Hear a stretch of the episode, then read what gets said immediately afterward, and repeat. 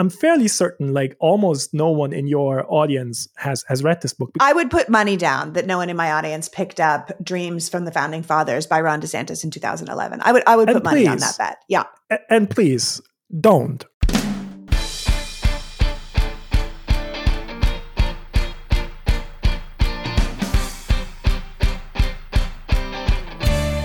Hello, and welcome to the Politics Girl podcast. I'm your host, Leigh McGowan. Let's get into it. Today's pod is a candid conversation with return guest and my favorite historian, Thomas Zimmer. Thomas is a professor at Georgetown University's School of Foreign Service, where he teaches 20th century US and international history with a focus on transatlantic history of democracy. He's also the author and the host of Is This Democracy podcast and the creator of the incredible Substack newsletter Democracy Americana. He is currently working on two book projects, A History of Polarization Since the 1960s and a book entitled White America's Fear of Liberal Democracy. He writes a regular column for The Guardian about the past, present, and possible future of American democracy. And I wanted to have him on today to give us some context about where we are with both the media and the right wing of the country, which sadly has far too much overlap right now. Thomas's insight is always eye opening, and I get so much out of his work. I wanted to be sure to share his thoughts with you, my amazing audience. So without further ado, please welcome back my favorite Georgetown professor, author, historian, and host of the Is This Democracy podcast, Thomas Zimmer. Welcome back, Thomas. Always excited to be here. Thank you for inviting me back. Well, thank you for coming. I love how your brain works. And I think your insight, both as a professor and an expert on democracy, but also as a German with enough outside perspective to really see the forest for the trees here, is essential to us right now. I mean, you know, I'm an immigrant myself. I didn't grow up in America and I wasn't raised immersed in the American zeitgeist. And so I think I've always seen the country with enough distance to question what other people might take for granted. And that's not to say I didn't buy into the hype when I moved here in the early 2000s, but it didn't take me long to realize that perhaps the country wasn't exactly as it appeared from the outside. I mean, I guess that, you know, there is probably something about the the mix between a kind of natural distance that comes with not growing up in the states but also at the same time i moved over here right i made the decision to come over here i moved my family over so it's not like i get i get a lot of people who don't like me quite as much will say things like if you don't like it here, just go, go, home. You just hate America. And I'm like, no, I actually just moved my family over here, right? It's it's probably I probably didn't do that because I hated America so much. That would be a very weird decision to make. So it gives you a kind of, I guess, of semi-distance um, to, to to everything, and maybe that helps. It's it's hard to quantify for me. I couldn't tell you exactly, and this is exactly how I arrived at this conclusion, but it, it definitely shapes my perspective. Yes. Yeah, I always say it. Uh, you know, I'm really clear that if I'm criticizing things or if I'm talking about how things could be better, that doesn't mean I don't believe America could be exactly what we tell people we are. I think America could be everything we take pride in. You know, this beacon for worldwide democracy, a land of opportunity, a place where anyone from anywhere can make it if they just work hard enough, you know, land of the free, home of the brave, all of that. But I know that we won't get there without work because the system is clearly broken. And in many cases, it's deeply corrupt. And we can't just carry on pretending it's all good. We need to see it for what it is and then work from there. And real change is what we need, like brave moves. So acting like the status quo is okay only serves those who would take us back. And if we want to survive, I always feel like we have to move forward or we die. I mean, if those are the options, how about mm-hmm. how about we try mm-hmm. moving forward? Evolution, um. my friend, evolution. Now, I understand that recently, while preparing for some events and discussions, you sadly had to spend a lot of time reading Ron DeSantis books. And yes. I'm sorry about that. And despite the fact that DeSantis's presidential hopes are currently crashing and burning because he is a terrible leader and a terrible person and quite frankly, a god awful candidate, I think Ron is still probably the best indicator of where the Republican Party would be fine with going if they had the chance.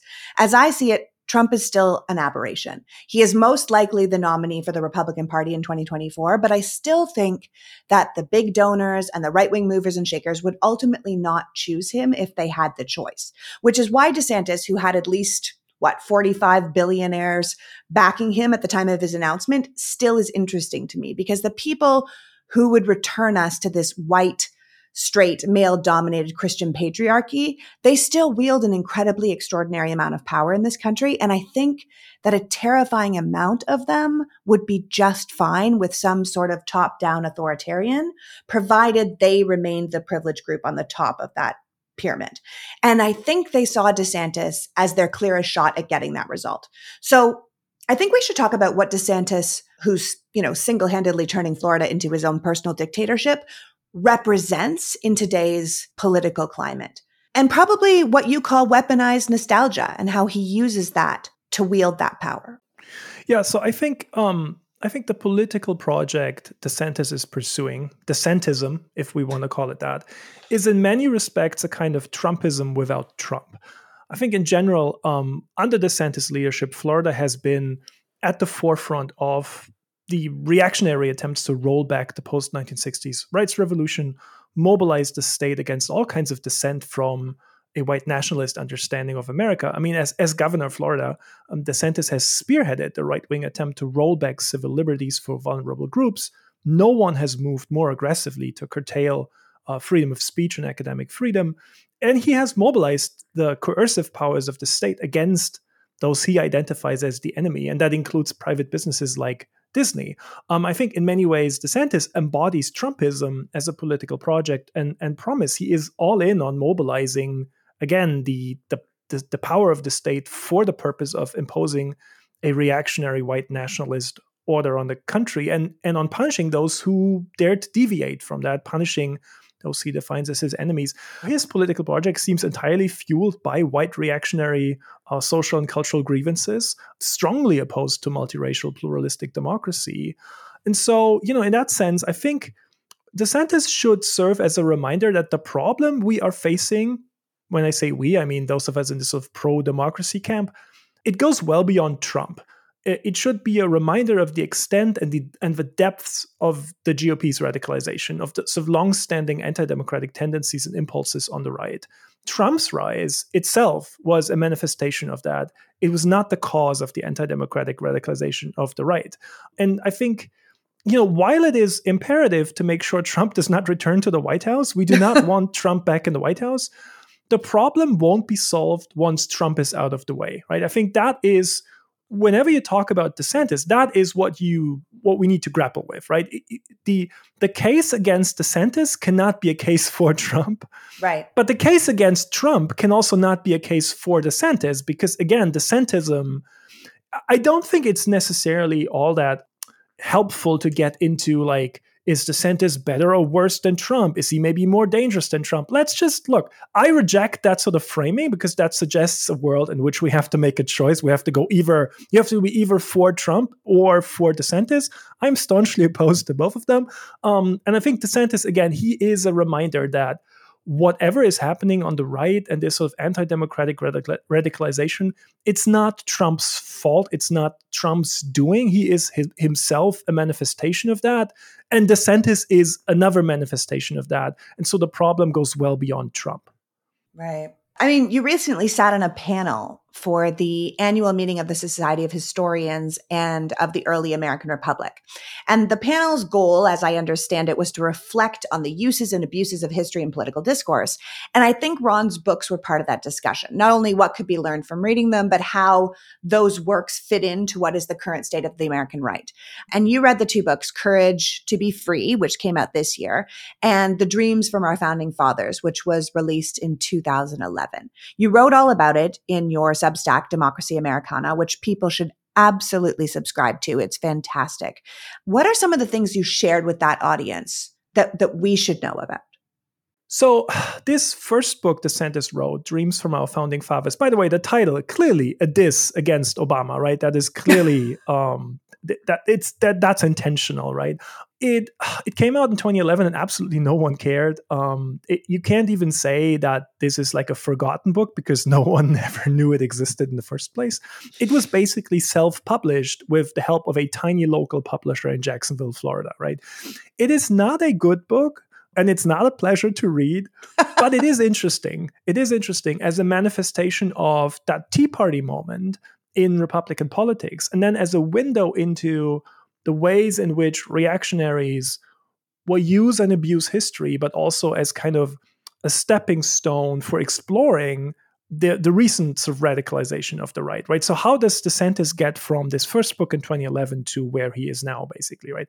So the, that book, I mean, since I have to assume that absolutely no one has read it, um, I'm, I'm I'm fairly certain like almost no one in your audience has has read this book because again almost no one it's even hard to I would put right money now. down that no one in my audience picked up Dreams from the Founding Fathers by Ron DeSantis in 2011 I would I would And put money on that bet. Yeah. A- and please don't right? It's like 350 pages. It's long. I spent you read it so we didn't have to. Thank you Thomas yes and I, I just wrote like 4000 words on it on on in my newsletter. So if you want like this super extended version of this please.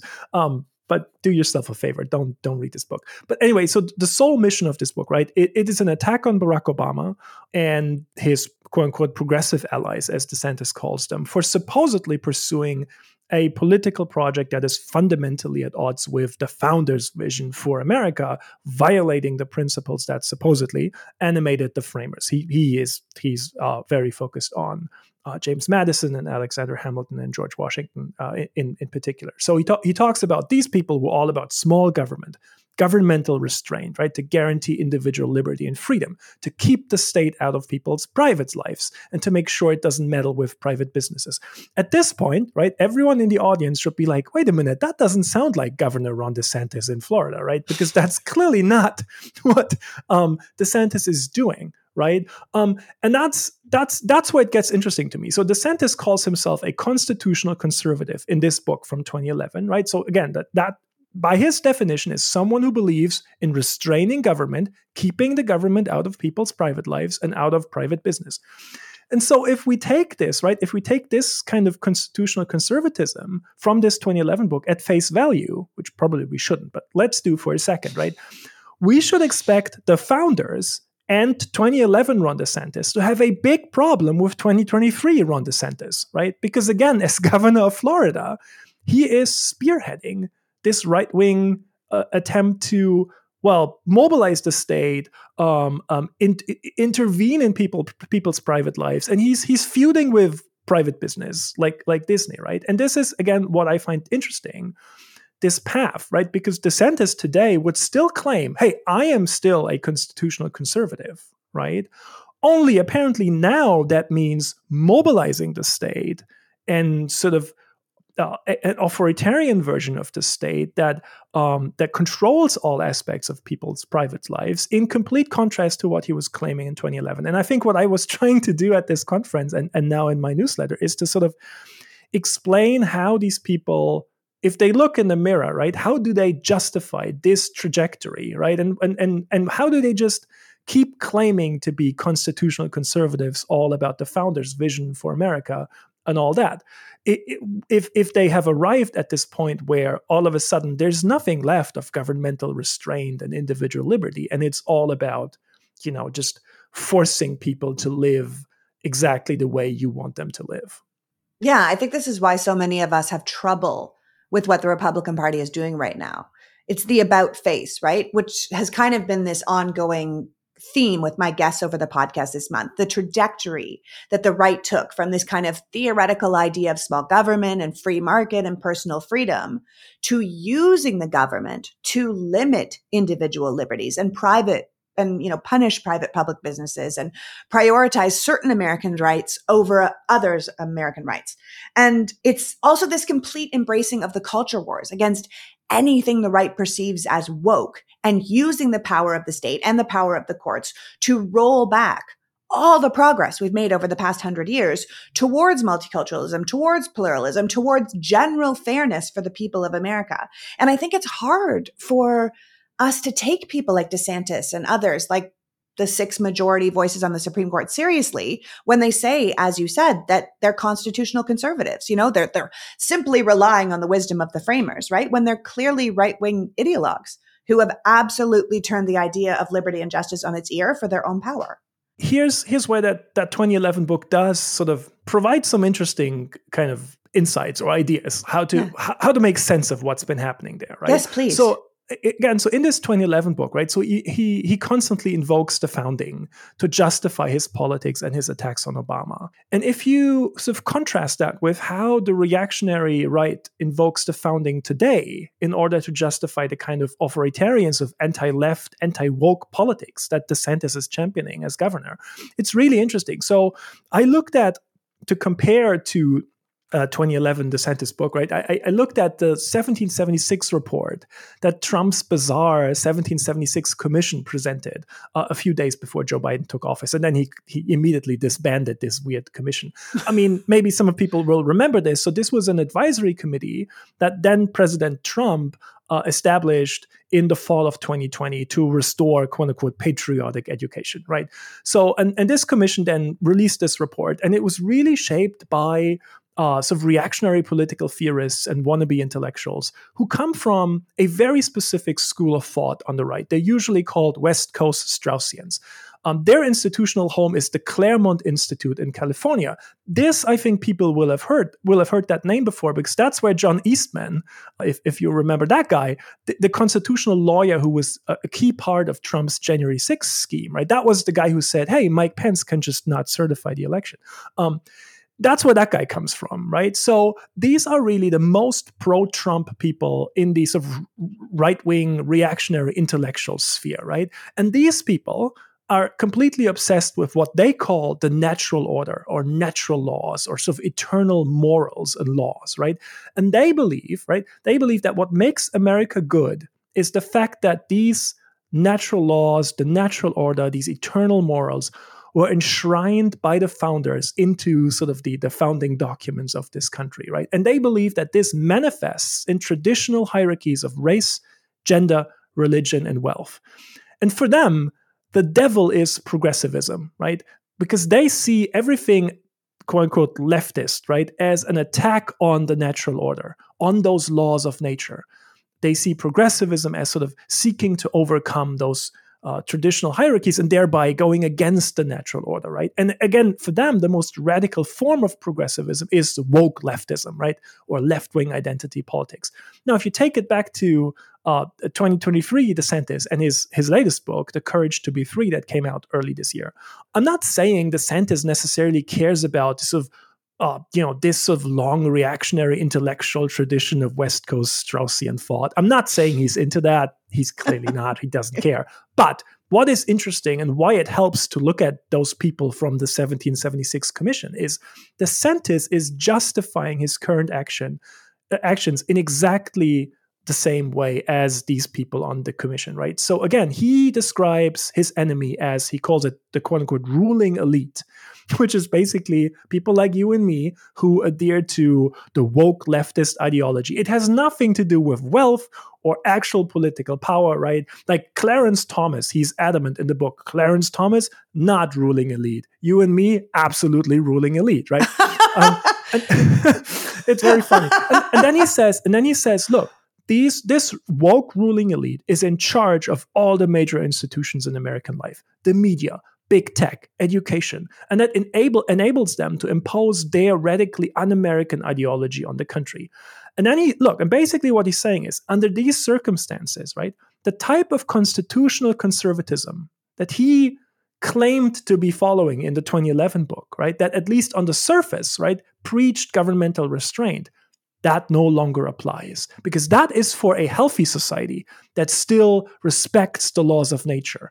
But now, as the natural order is supposedly right uh, um, under assault from the left and has almost been brought down by the woke ruling elite, constitutional conservatism calls for something very different. It calls for a mobilization of the coercive powers of the state which again in this interpretation in the DeSantis interpretation and in the interpretation of these west coast straussians and all these like reactionary intellectuals in this interpretation that is necessary now to defend a particular kind of freedom the freedom to live in accordance with the natural order and make everyone else also live in accordance with that natural order impose it on the entire country. I think that really captures how people on the right give themselves permission to always escalate, always radicalize, never moderate, never compromise, right? We are the defenders of the natural order. We are the defenders of the laws of nature. And those laws of nature are under assault. And if that is the case, right, then just standing back and like being restrained and keeping government out of like people's lives no longer good enough. That's for a healthy society. We're no longer in a healthy society. We're now in a like woke, uh, leftist dominated society. And under those circumstances, you mobilize the authoritarian power of the state. And I think that is that really captures the recent trajectory of the right. Woof. That's it's brutal. not great, is it? no, that's brutal. I mean, you know, justification of terrible behavior has always been done by authoritarians, right? We had to do this because of these people. We had to do this because we were under attack. That's why we're set up in an existential threat situation where you know the left and the democrats are always considered evil and monsters and they can paint us with words like pedophile because then it can justify anything that they do because they're the protectors in this case you're saying the protectors of the natural order yeah. but i also will say like you mentioned the media in there and because I'm kind of obsessed with your writing, I, I read a lot of your stuff. You had a particularly interesting response to the shenanigans of Chris Licht time at CNN. You wrote a number of pieces on how CNN justified their, say, disastrous Trump town hall.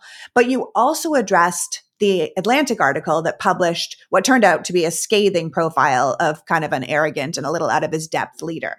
You noted in that Atlantic profile Licht how it highlighted his worldview, but also the worldview widely held among those who do dominate our civil institutions like our media, and how we're shaped by this myth that there is this liberal echo chamber out there where we aren't really making strong and important points, but we're talking in circles to each other. And then this myth that Trump speaks for this authentic American who is rightfully angry. So, will you talk to me a little bit about that? Yeah, so I mean, um, if if people remember, this was I think early May is is when that happened. This sort of yeah. Trump, the CNN Trump town hall. Yeah. Um, early mid May. Um, and I think for me, this whole thing really was revealing it, it, it, in in many ways. And and if you remember, since since you asked about this of echo chamber myth, right? So the day after the the town hall, Anderson Cooper on CNN came out and he said something about, "Oh, do you people think staying in your silo is, I think, what he said, uh, and only listening to people you agree with is going to make that person, meaning Trump, go away?" And I think this sort of cynical, you need to get out of your silo thing um, that's really indicative of this pervasive narrative of, of, liberals in their echo chambers, right? And it's basically, oh yeah, okay, so there's there's right wing echo chambers, but it's as, as bad on uh, on the left, basically. And uh, look, this doesn't just doesn't hold up empirically, right? I mean, people who describe themselves as liberal or de- democratic voters consume and trust a much wider range of media sources compared to you know their Republican counterparts. There is no equivalent on the left to what's been happening on the right, where no one, no one on the conservative base trusts anything left of Fox News. And even Fox News is only trusted if and as long it, as it doesn't go against sort of the core tenets of, of MAGA orthodoxy. And yet you'll hear this all the time, right? Um, are blaming the echo chambers if you don't want to acknowledge the substance of the political conflict, right, and and and if you don't want to engage with the specifics of the political struggle over power and status and fundamentally incompatible visions of what the country should be, well, then you just bemoan echo chambers, right? The, the echo chamber narrative, it it's just, I think it's so attractive because it's it prescribes an easy fix, right? If only people could communicate across the boundaries of their self imposed information silos, we would all be good. That's just not the case. I think we, I say we, liberals, broadly speaking, we're kind of often eager to adopt such a diagnosis. It actually gives us agency back because then we are the key actors in this story. We can sim- simply decide to step out of our echo chamber, and then that will immediately make a difference. But you know it's an easy way for people to demonstrate how supposedly above the fray they are. Oh you people might be might be getting carried away by your tribal passions and your sort of echo chamber stuff. But look at me. Look how reasonable i am how rational i am how objective i am. I am above all that stuff right? Which is what you get a lot of from journalists right? Because that sort of performative centrism um, it, it's, it's all neutrality theater and it's still that's still immensely valuable as a currency in political journalism but I think we should be very critical whenever someone starts talking about echo chambers, information silos, both sides being so uh, or just talking to people they agree with.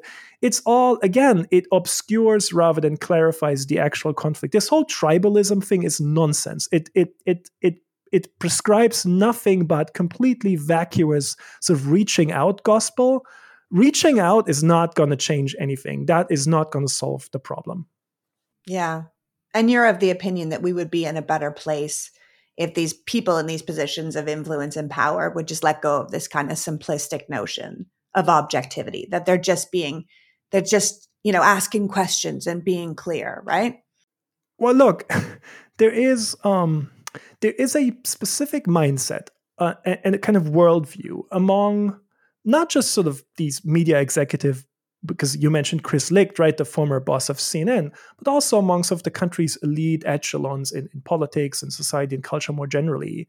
The defining traits really are a naive belief in their own objectivity and rationality, and in sort of in, in, in their own being nonpartisan and above the fray and all that. And if if you look at what they're actually doing, people like Chris Licht are animated by, I've tried to call that status quo fundamentalism, um, which is not any less ideological than, than what they claim their enemies are doing or the people they are criticizing are doing. It, it it's really in, in marked contrast to their self-perception as sort of a reasonable, we're so look how reasonable we are. We're not tarnished by these irrationalities that supposedly plague everyone else, right? I think these uh, these these status quo moderates, right? They believe that sort of the, the, the political, social, and cultural change has just gone too far already, and they want to turn the clock back a little bit to a time before what I think they see as sort of the excesses of wokeism to when eh, the, the privileged position of wealthy white elites, it's usually wealthy white people, um, was a little more secure, right? So, uh, you know, I, I don't think uh, someone like, like Chris Licht um, is like a MAGA Republican or something, right? But I do think his perspective on American politics is shaped by an underlying ideology that makes it more plausible to, to see the right as not that big of a threat and the left as a radical, unreasonable, acutely dangerous threat, right? And I think, again, we could just have a much more fruitful discussion if Licht and people like him could just acknowledge that, you know, their outlook on the world isn't any less ideological and self serving than what you know the quote unquote woke leftists uh, they love to criticize do and if they could just acknowledge it's not they are not the defenders of like pure reason and truth and like all that all that all that nonsense. Their worldview is again as self-serving and as, as ideological as as as anything else. And, and then we could have an honest discussion over that. But you know as long as they're just claiming hey over, we over here we're so objective and you guys are just um, irrational crazies that's just not a basis for discussion. Right. These prominent members of the media, what you refer to, I think, smartly as the pundit class, clearly have an outsized influence on the public conversation. And, you know, we have to think that people like Chris Licht himself are functioning under this idea that they are somehow capable of superior judgment across a wide variety of, uh, you know, fields. I mean, I was at an event when Anderson Cooper had said that thing the day before, like, you people need to get out of your silos. And I was at an event um, where he received an award in person, and the the reception in the room was decidedly chilly. Right? People were pissed off. Like, don't blame it on us that your network is the one who blew it, right? Plus, people like Anderson had the power and the money to stand strong and say, like, don't make me defend this debacle, right? And he did it. He maligned us who criticized the network from his privileged position. And I think, as you point out, a lot of this prominence stems from the ideas that these people feel like they're just unbiased, that, that they're just these dispassionate truth tellers working with the data, when all too often these people end up presenting the world to us through a filter of how they feel the world should be or how it best serves them. They can't help themselves. Yeah, I mean, the, I think the the political discourse is significantly shaped by a whole industry of people, and most of them, not coincidentally, are white men. Um, not all of them, but most of them, who believe themselves to be beyond ideology, whose self perception and, and claim to relevance really is built around the idea that they are you know, I've, I've tried to call them the arbiters of pure reason. Um, this is what how they see themselves, right?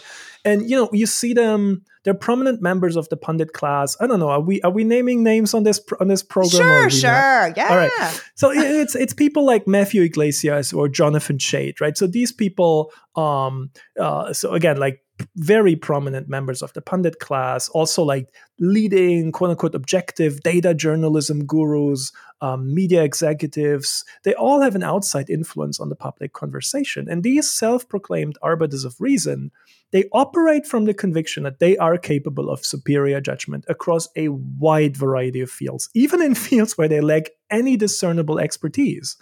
And I think they, like they virology. much. Uh, yes, that was epidemiology. a very, or history. I mean, they all climate all science. Them, yes, yes, no, absolutely, absolutely. I mean, during the pandemic, that became very clear. These people have absolutely no problem opining on anything related to like things they know very and, little about. Yeah. yeah, yeah, yeah. No, absolutely. I mean, I, I obviously, you know, because I'm a historian, they, they also opine a lot on history. I'm like, this is completely detached from it's nonsense, complete nonsense. But um, it's what is interesting about these people is that they're obviously there's obviously an audience for that, right? Because otherwise we wouldn't know who they are and they wouldn't make so much money. And they owe much of their prominent status to the idea that they are unbiased, dispassionate truth tellers, all about data and facts, and brave enough to give us the unvarnished truth in a sort of heroic effort against conventional wisdom and the dark forces of subjectivity. And so again, they feel capable and, and they, they feel entitled to offer a firm assessment on anything.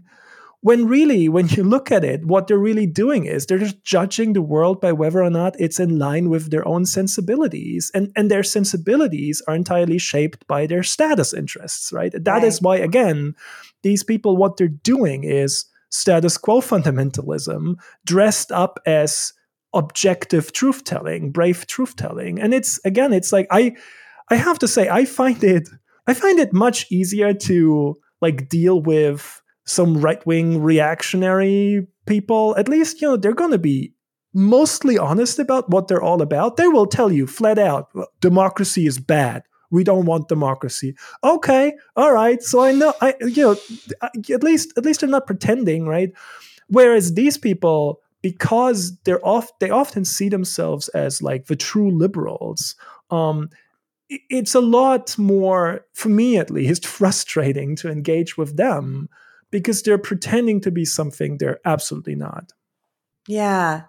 I mean, you point out in some of your writing that it's pretty striking how much energy these self proclaimed centrists or moderates focus on the threat from the left which ultimately only puts them on a right wing trajectory. That this entire mystique of the centrist white male elite is built on offering their judgment, which is better than, as we've said, the perceived bias of the left wing activist judgment. But it ends up setting up the left as a group that's devolved into this woke mob, or as DeSantis put it, succumb to the woke mind virus.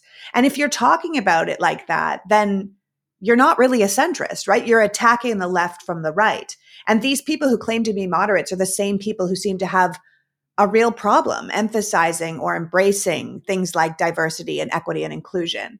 And it's not like they're having a problem with how DEI is being implemented or how it's being co-opted with by corporate interests, but with the entire idea of it in general. And in your writing, you smartly point out that since the most fundamental critique of the white male objectivity comes from the left wing, that's where these people who generally consider themselves moderate or arbiters of reason end up focusing their anger, right? It's the left that's questioning the status quo. So it's the left who ends up questioning their perception of their own supposed superior judgment. So when someone like Chris Licht was questioned with what he was thinking with the Trump town hall, he ended up lashing out at the questioners. So these people who see themselves as, as you say, arbiters of the truth end up refusing to engage in any sort of critical introspection, right? It's this group of people, the ones who consider themselves the defenders of truth, who keep doubling down. They end up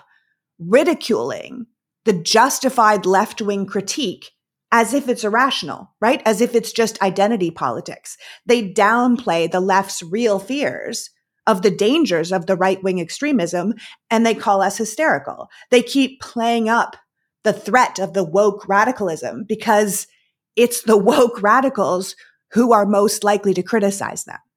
And I find that fascinating.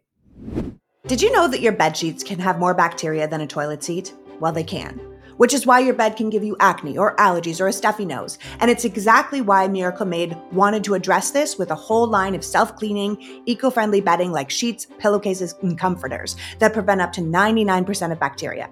Miracle Made sheets are infused with silver that prevents up to 99.7% of bacterial growth, leaving them cleaner and fresher three times longer than other sheets. Plus, Miracle sheets are just super comfortable and they feel as nice, if not nicer, than some of the bed sheets used in five star hotels.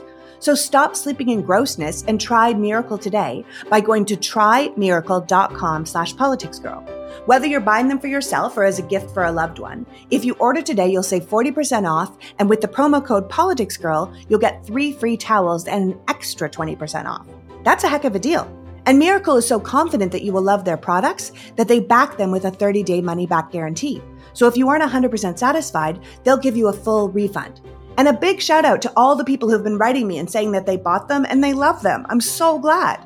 So upgrade your sleep with Miracle Made today. Go to trymiracle.com slash politicsgirl and use the code politicsgirl to claim your three free piece towel set and save over 40%. Again, that's trymiracle.com slash politicsgirl. I'm so excited that Reel Paper is now a sponsor of the Politics Girl podcast. Do you know that we cut down tens of thousands of trees every day just to supply America with toilet paper? Well, we do. And it's not like toilet paper can just be recycled or reused. So it's just going straight into our water system. Reel paper, on the other hand, is made from 100% bamboo. So instead of impacting entire ecosystems of forests, they're making their toilet paper from a plant that can be harvested and regenerated incredibly fast. And reel paper is the best kind of eco friendly product because it doesn't feel like you're sacrificing something to help the earth. I was genuinely concerned that the idea of this product might be better than the actual product. And then we got our first delivery of reel paper. As I said in a previous episode, I'm kind of a toilet paper snob. I like fancy toilet paper. So when I tried reel paper, I was shocked it didn't feel like a downgrade. In fact, when you account for the environmental difference, it might actually be an upgrade. Reel paper is shipped free to my door in plastic free packaging, and I can schedule a subscription so it comes exactly when I need it.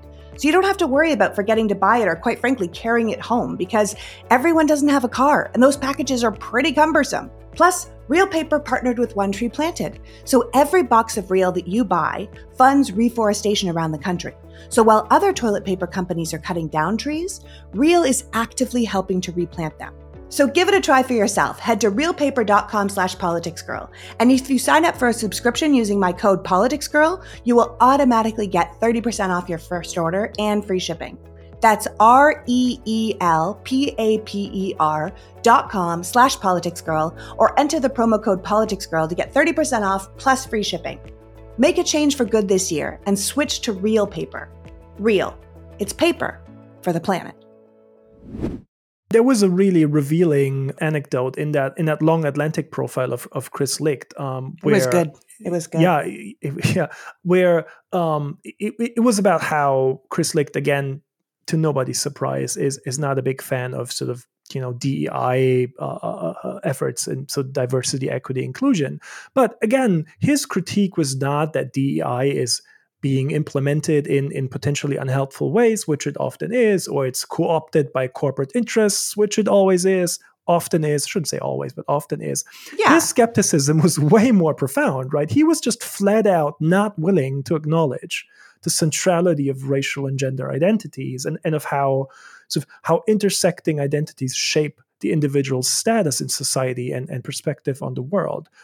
Because that would undermine the core claim on which his own self-perception and sort of non-ideological reason supposed reason is is predicated right? He's he's claiming no no no i am not shaped. My worldview is not shaped by me being a man a white man so I'm rejecting this, right? I'm, I'm, I'm objective. So I'm rejecting this idea that all our perspectives on the world are inevitably shaped by these factors, right? So he's rejecting that, right?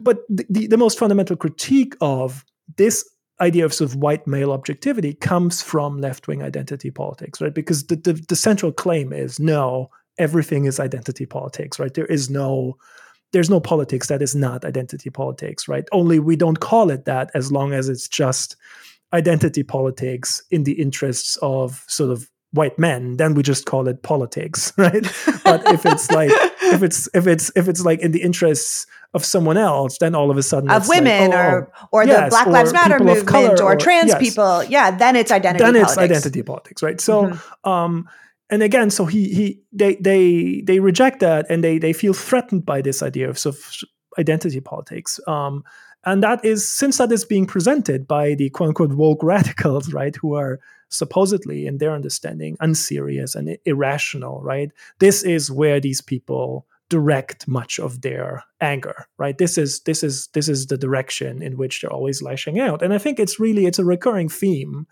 in how these sort of quote unquote centrist white male elites describe the world. They're, they're obsessed with pointing out the supposed fallacies of left wing activism or left wing advocacy. In the Chris Licht profile in The Atlantic, he, he, he, talked about sort of, oh, this is just advocacy and we're not doing advocacy. Okay, man. Um, the entire mystique, right? The entire mystique is built on offering better judgment than those quote unquote biased activists. And that puts them on a steady rightward trajectory because they're sharing the same enemy as the right, right? And again, like regardless of what happens, uh, instead of engaging in critical introspection ever, they always double down. They keep ridiculing the left wing critique as irrational identity politics. They keep downplaying the warnings about um, the dangers of right wing extremism as hysterical. And they keep playing up the threat of quote unquote woke radicalism and the quote unquote illiberal left. Um, and that's that's what you get from these people. And again, like all while they continue to claim they're not conservatives, they're not right wingers, they're the true liberals or the true moderates, right? But everything they ever do all day is lash out against the left. Well, yeah. I mean, I think in Chris Licht's mind, he was the David in the David and Goliath story, right? And the giant posing the danger was the woke left who couldn't stop talking about danger rather than the extreme right who was actually causing the danger because ultimately it was the left that was criticizing him and that made him feel bad, right? It wasn't fair that people were calling him a fascist right winger when he was really just this unbiased, you know, truth teller, right? And except he's an unbiased truth teller who's owned by a right wing corporation that's owned by a right wing billionaire who put the criminal ex president who tried to overthrow democracy on prime time with an audience completely packed with his devotees, but criticizing him for that, totally unfair. Yeah, I mean, they always, um, they never want to acknowledge that they are acting from a position of strength or power or privilege, right? They always act as if they are, they are just pushing back against orthodoxy. They are the ones pushing back against these powerful forces that are in charge. And that is, again, that is a diagnosis that puts them very close to what we talked about earlier, right? When Ron DeSantis talks about, oh, there's the woke ruling class that is in charge of all the major institutions of American life, the media and tech and, and, and education. And then you you listen to these self-proclaimed moderates, and you know they're also talking about how education is higher education certainly is completely in the hands of these woke radicals like me i guess. And and and uh, um, the media also. And, and and so they have to push back right? So they they have to be the ones bravely telling no not further right? So we're going to stop you right here. And it's it's it's like you know i i um i'm reading i was in a sort of semi-public i guess um uh, uh quarrel with with with Jonathan Chait, who's one of the most, I mean, you know, one of the best known columnists in the country.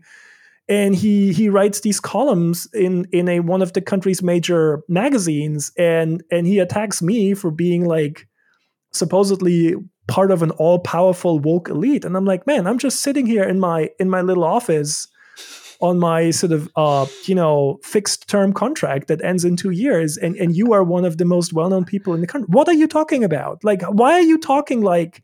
you i am powerful and you are not this is ridiculous um, but that is part of the that is part of the sort of the self perception right is always um, they sort of they are the ones who need to push back against the powers that be and these sort of overwhelming left-wing forces that are supposedly you know in charge of all the institutions of american life. But then it ends up aligning these supposed centrist moderates with the extreme right wing. But you don't think it's so simple to call people like them conservatives because you think it's more interesting than that right? Because i mean i'm curious how it all happens. I mean someone like chris licht he show ran stephen colbert's show for so many years you know, so you wonder, like, how do you go from this position to this completely antithetical position? But Mary, maybe it just ultimately comes from who's criticizing you and back to what you call status quo fundamentalism. These people that really, at the end of the day, their primary concern is to keep the status quo. So, this is a response I often get when I talk about or write about these you know, centrists or self-proclaimed moderates. Um, when I wrote that Chris Licht thing, people like some people were like, hey man, like, why do you write 4,000 words instead of just saying Chris Licht is a conservative and a right winger, and he always has been? And again, I think it's a little more interesting than that, right? So, most things are.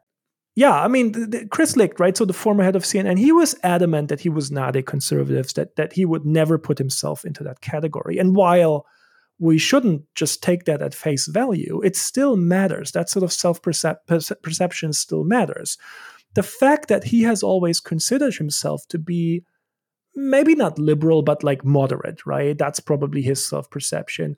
That is important because it informs his assessment of what is happening on the left. And this is, I think, a dynamic that characterizes much of the self proclaimed sort of reasonable centrist industrial complex. Um, if you are convinced to be just the right kind of reasonable and liberal and moderate, then experiencing reactionary impulses in yourself, it mm-hmm. creates a kind of intellectual and emotional dissonance. And they often resolve that by declaring that which makes them uncomfortable. They declare that radical and extreme, right? So telling yourself, hey, I'm a true liberal, these people are radical woke activists, that feels a lot better than having to tell yourself, hey, I always thought I was pretty liberal, but I must say, I'm feeling a little uncomfortable about these calls for equality and respect, especially when they question my superior judgment and, and social social status. So you know that. so most of these people opt. So I'm not going to think about it. I'm just going to claim these no. people questioning me are radicals.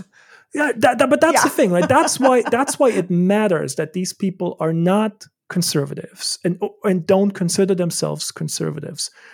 They think of themselves as where I am is exactly the right kind of liberal and moderate, right?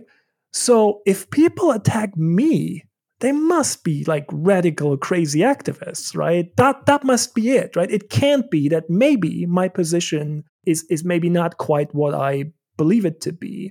Um, and so I think it's sort of a combination of there's a performative element to it, there's sort of there's sort of ideological centrism, but no no matter what the mix is here between sort of strategic and ideological and psychological elements, the result is always the same. It's an aggress- increasingly aggressive stance against the woke left. Um, and it's ever more in line with reactionary politics. Again, all while these people are still clinging to the idea they are the true liberals who are defending true liberalism from the woke onslaught. Which brings us back again to status quo fundamentalism, right? From an elite perspective, I mean, you pointed out. Yeah. If if I am a white male and I have that privilege, status quo is actually pretty rational, right? It makes sense yeah. to see yeah. the left as a bigger threat to your status yeah. than the right because the right has no plans to take white male privilege from you, right? Other people do, uh, but not not taking it from you. You know, like the right might take privilege from other people, trans people, women, you know, uh, the black community, but they're not going to take it from the white male. So in some ways, yeah. you're saying it's kind of practical, right? That it's true that there's an agenda that seeks to make America more fair. It's been going on since the New Deal and it continued with workers' rights and women's rights and gay rights. And the right does want to return us, you know, to some sort of a restricted white male patriarchal democracy, right? Or yeah. at least one that would leave existing hierarchies largely in place. That yeah. functioning in a kind of multicultural, pluralistic society is a losing proposition for people who've always been at the top. So it just makes sense rationally to gravitate towards those who wouldn't take your power. Yeah, I mean, again, like I, I think from an elite perspective, and especially from the perspective of a white male elite, this kind of status quo fundamentalism is very rational. It makes yeah. it makes sense to regard the left, quote unquote left, as a bigger immediate status threat than the right, right? Because an, an agenda seeking to move America from being the sort of restricted kind of democracy it it it has been for the past 50, 60, 70 years that left existing hierarchies largely intact to a functioning egalitarian multiracial pluralistic democracy yeah, yeah no that that will mean for people like me, frankly, right? For people like me who, who look like me, I'm, I'm a white cis man. Um, that is that will come with a relative loss in status, right? It doesn't mean that anyone's going to take away my money or like my house or whatever. Yeah, it's not a zero sum game like they said. But relatively yeah. speaking, relatively speaking, right? It still means that people who look like me used to were used to being in a sort of privileged position uh, compared to other sort of groups in society. And in a truly functioning multiracial pluralistic democracy, we would expect that no longer to be the case. So, relatively speaking, right, I would be in status terms worse off than before. And, right. and by the way, that also, I think that sort of perspective, if, if you think about it, if you think about status, right, and, and from what status position are people looking at the political conflict. It also explains a lot about how even Democrats and Democratic politicians and Democratic voters look at sort of the institutions of American life, something like the Supreme Court. Like when you think about why is it so hard for, you know, certain Democratic politicians, uh, political leaders, um, to to accept that what the Supreme Court is and and that it's not so they nonpartisan you know institution um, that it, it actually has become the spearhead of sort of the, the, reactionary assault on on sort of the kind of social and and and and, um, and racial and cultural progress that that we've made over the past century or so. Why is that so hard to accept? Well, because like, if you are at the top or near the top, in in the in society then the institutions have worked for you right the the, the system has worked for you so you have a, a certain there's a certain bias there to to see the institutions and to accept the system as working because it has in a very real sense worked for you so you have to put in a lot of work right to you have to actively work on overcoming that sort of pro institution, pro system bias. Yeah, your own personal bias if you happen yes. to be someone who who has benefited from that. hundred percent. Yes. Yeah, and look, I live in the I live in sort of the, the northwest of, of Washington D.C. It's an entirely white neighborhood, basically. Everyone is wealthy and and and it's all it's all academics, and um, you can feel that here, right? Like, I would I would think that most people here are not voting for Trump, but they also the stuff that i talk about all day they find that rather radical because the stuff that i talk about ultimately right is sort of advocating for actual sort of change in the direction of multiracial pluralistic social democracy. And again if if the system has worked for you so far and clearly the system has worked because otherwise these people wouldn't live here in these fancy beautiful houses right? This kind of stuff, this kind of sort of critique of the system, the, the calls for um, sort of, you know, changing the system that makes you feel uncomfortable. And uh, by the way, I, I I don't want to mock that. That, no, it makes nothing, sense. It makes sense. It, it, makes sense, and you, we we should acknowledge that, and we need to we need to grapple with that and, and talk about that. But it is again, it is something that whenever you whenever you whenever there's like a another like study or survey coming out that I don't know like there's still a sizable percentage of self-proclaimed liberals who think John Roberts is awesome. Like the only way to make sense of that is to understand, well, there is a bias towards being pro institutions and pro system if the institutions and the system have so far worked for you very well. and this idea that maybe change has already gone too far, right? Like you might not want to turn the clock back, but like have, you know, can we just stay right here where we are? I mean, there's even those who are arguing right now to remove the T from the LGBTQ community. Like the T was just a bridge too far. It was just too much, too woke.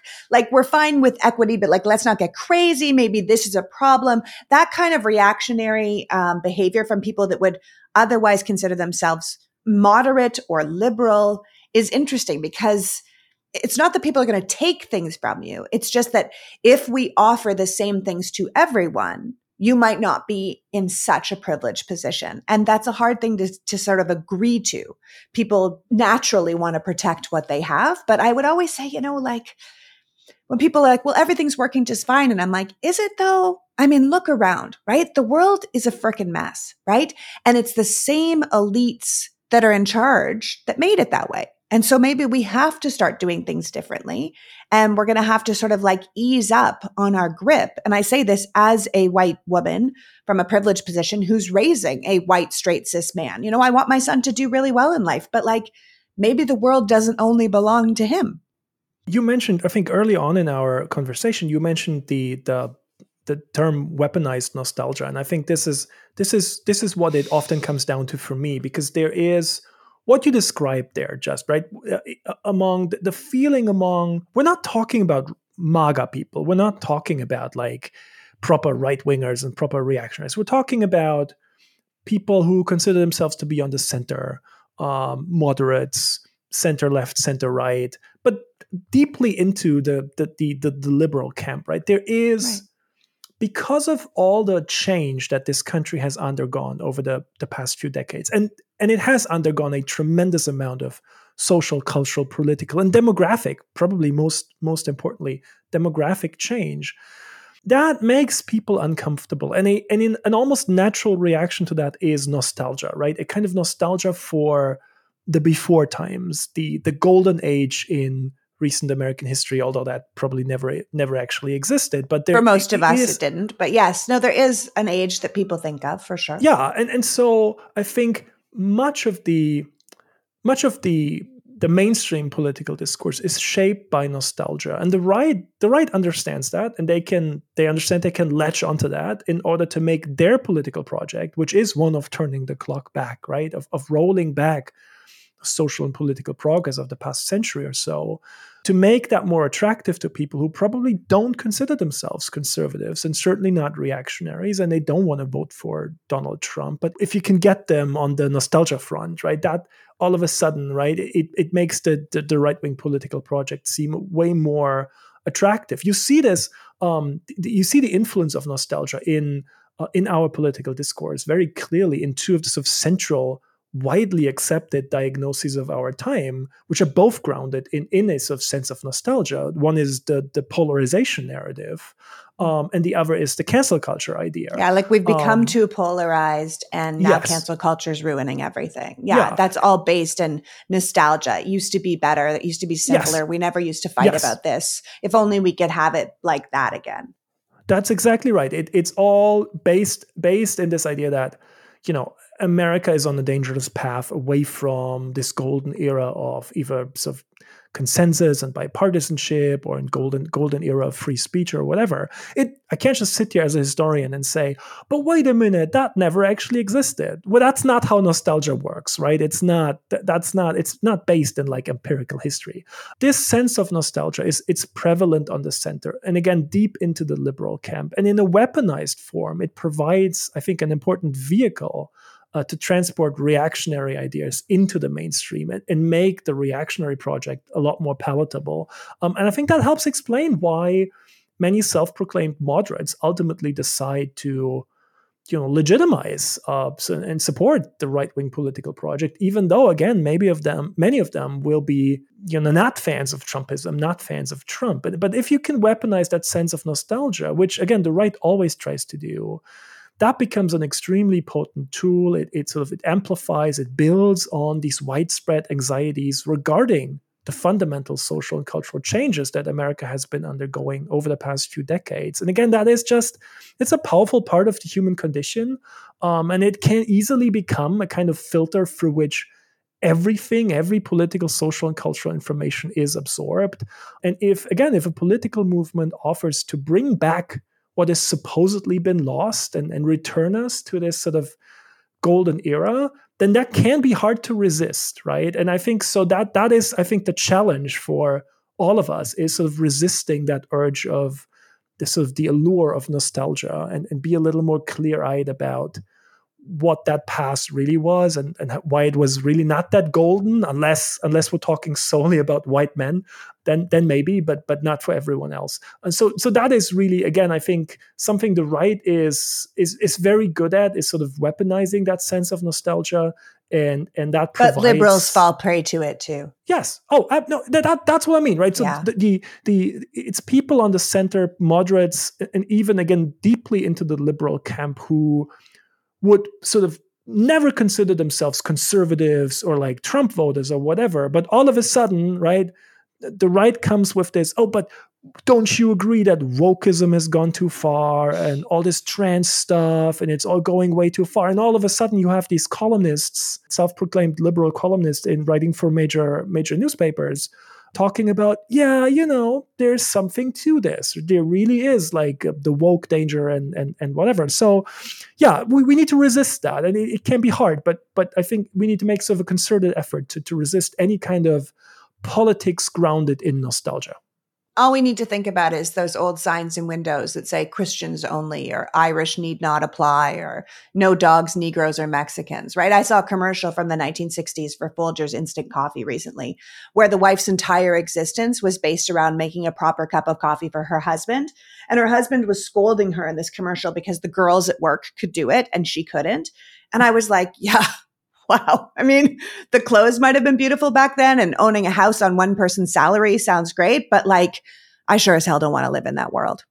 No, I mean it's it's a it's it's not a winner for again anyone who wasn't a white straight a, rich Christian man. Exactly. Exactly yep. right. But but that's again that's what I mean brings us back to you know early on we talked about sort of the right wing idea of the natural order and and these sort of how the supposedly the natural order manifests in these traditional hierarchies of race and gender and religion and wealth. And that's exactly you know that's exactly what they want right? They they want to return us to this place where supposedly right society was still in accordance with this natural order as it manifested in you know again white christian men at the top and everyone else has to sort of accept their place and shut up about it. That's that's the kind of vision, right? That they want to return the country to. Well, I'm not going. As always, Thomas, I want to thank you for joining us today. Your insight and your way of looking at this country and our democracy is so helpful. It's so poignant. I love what you do. I hope people will subscribe to both uh, your podcast and your Substack. Um, where can people find your work if they want to keep following what you're doing? So uh, the home base for all my public work is is my newsletter on Substack. It's called Democracy Americana. That's where you get the sort of long form version of everything I said here today. Um, I do have a podcast. It's called Is This Democracy? Available wherever you get your podcast fix. And I am um, T Zimmer underscore history on social media. Although social media is not quite as much fun as it maybe used to be, but I, I am still I am still active on social media. Yeah. Wonderful. Well, thanks for coming. And I know I'll end up having you back again. But until then, enjoy your summer.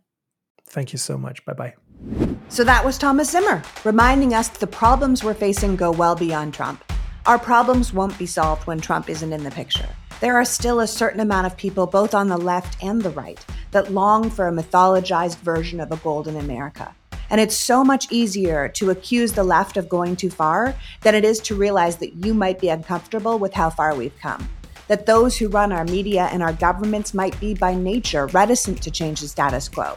But if we want to succeed as a country, it's time for the status quo to change. I want to thank Thomas for joining us today and you for caring enough about democracy to be here. Now go out and make the world a better place. Until next week, PG out. The Politics Girl podcast is written and performed by me, Leigh McGowan, in partnership with the Meidas Media Network, and produced and edited by Happy Warrior Entertainment. All rights reserved.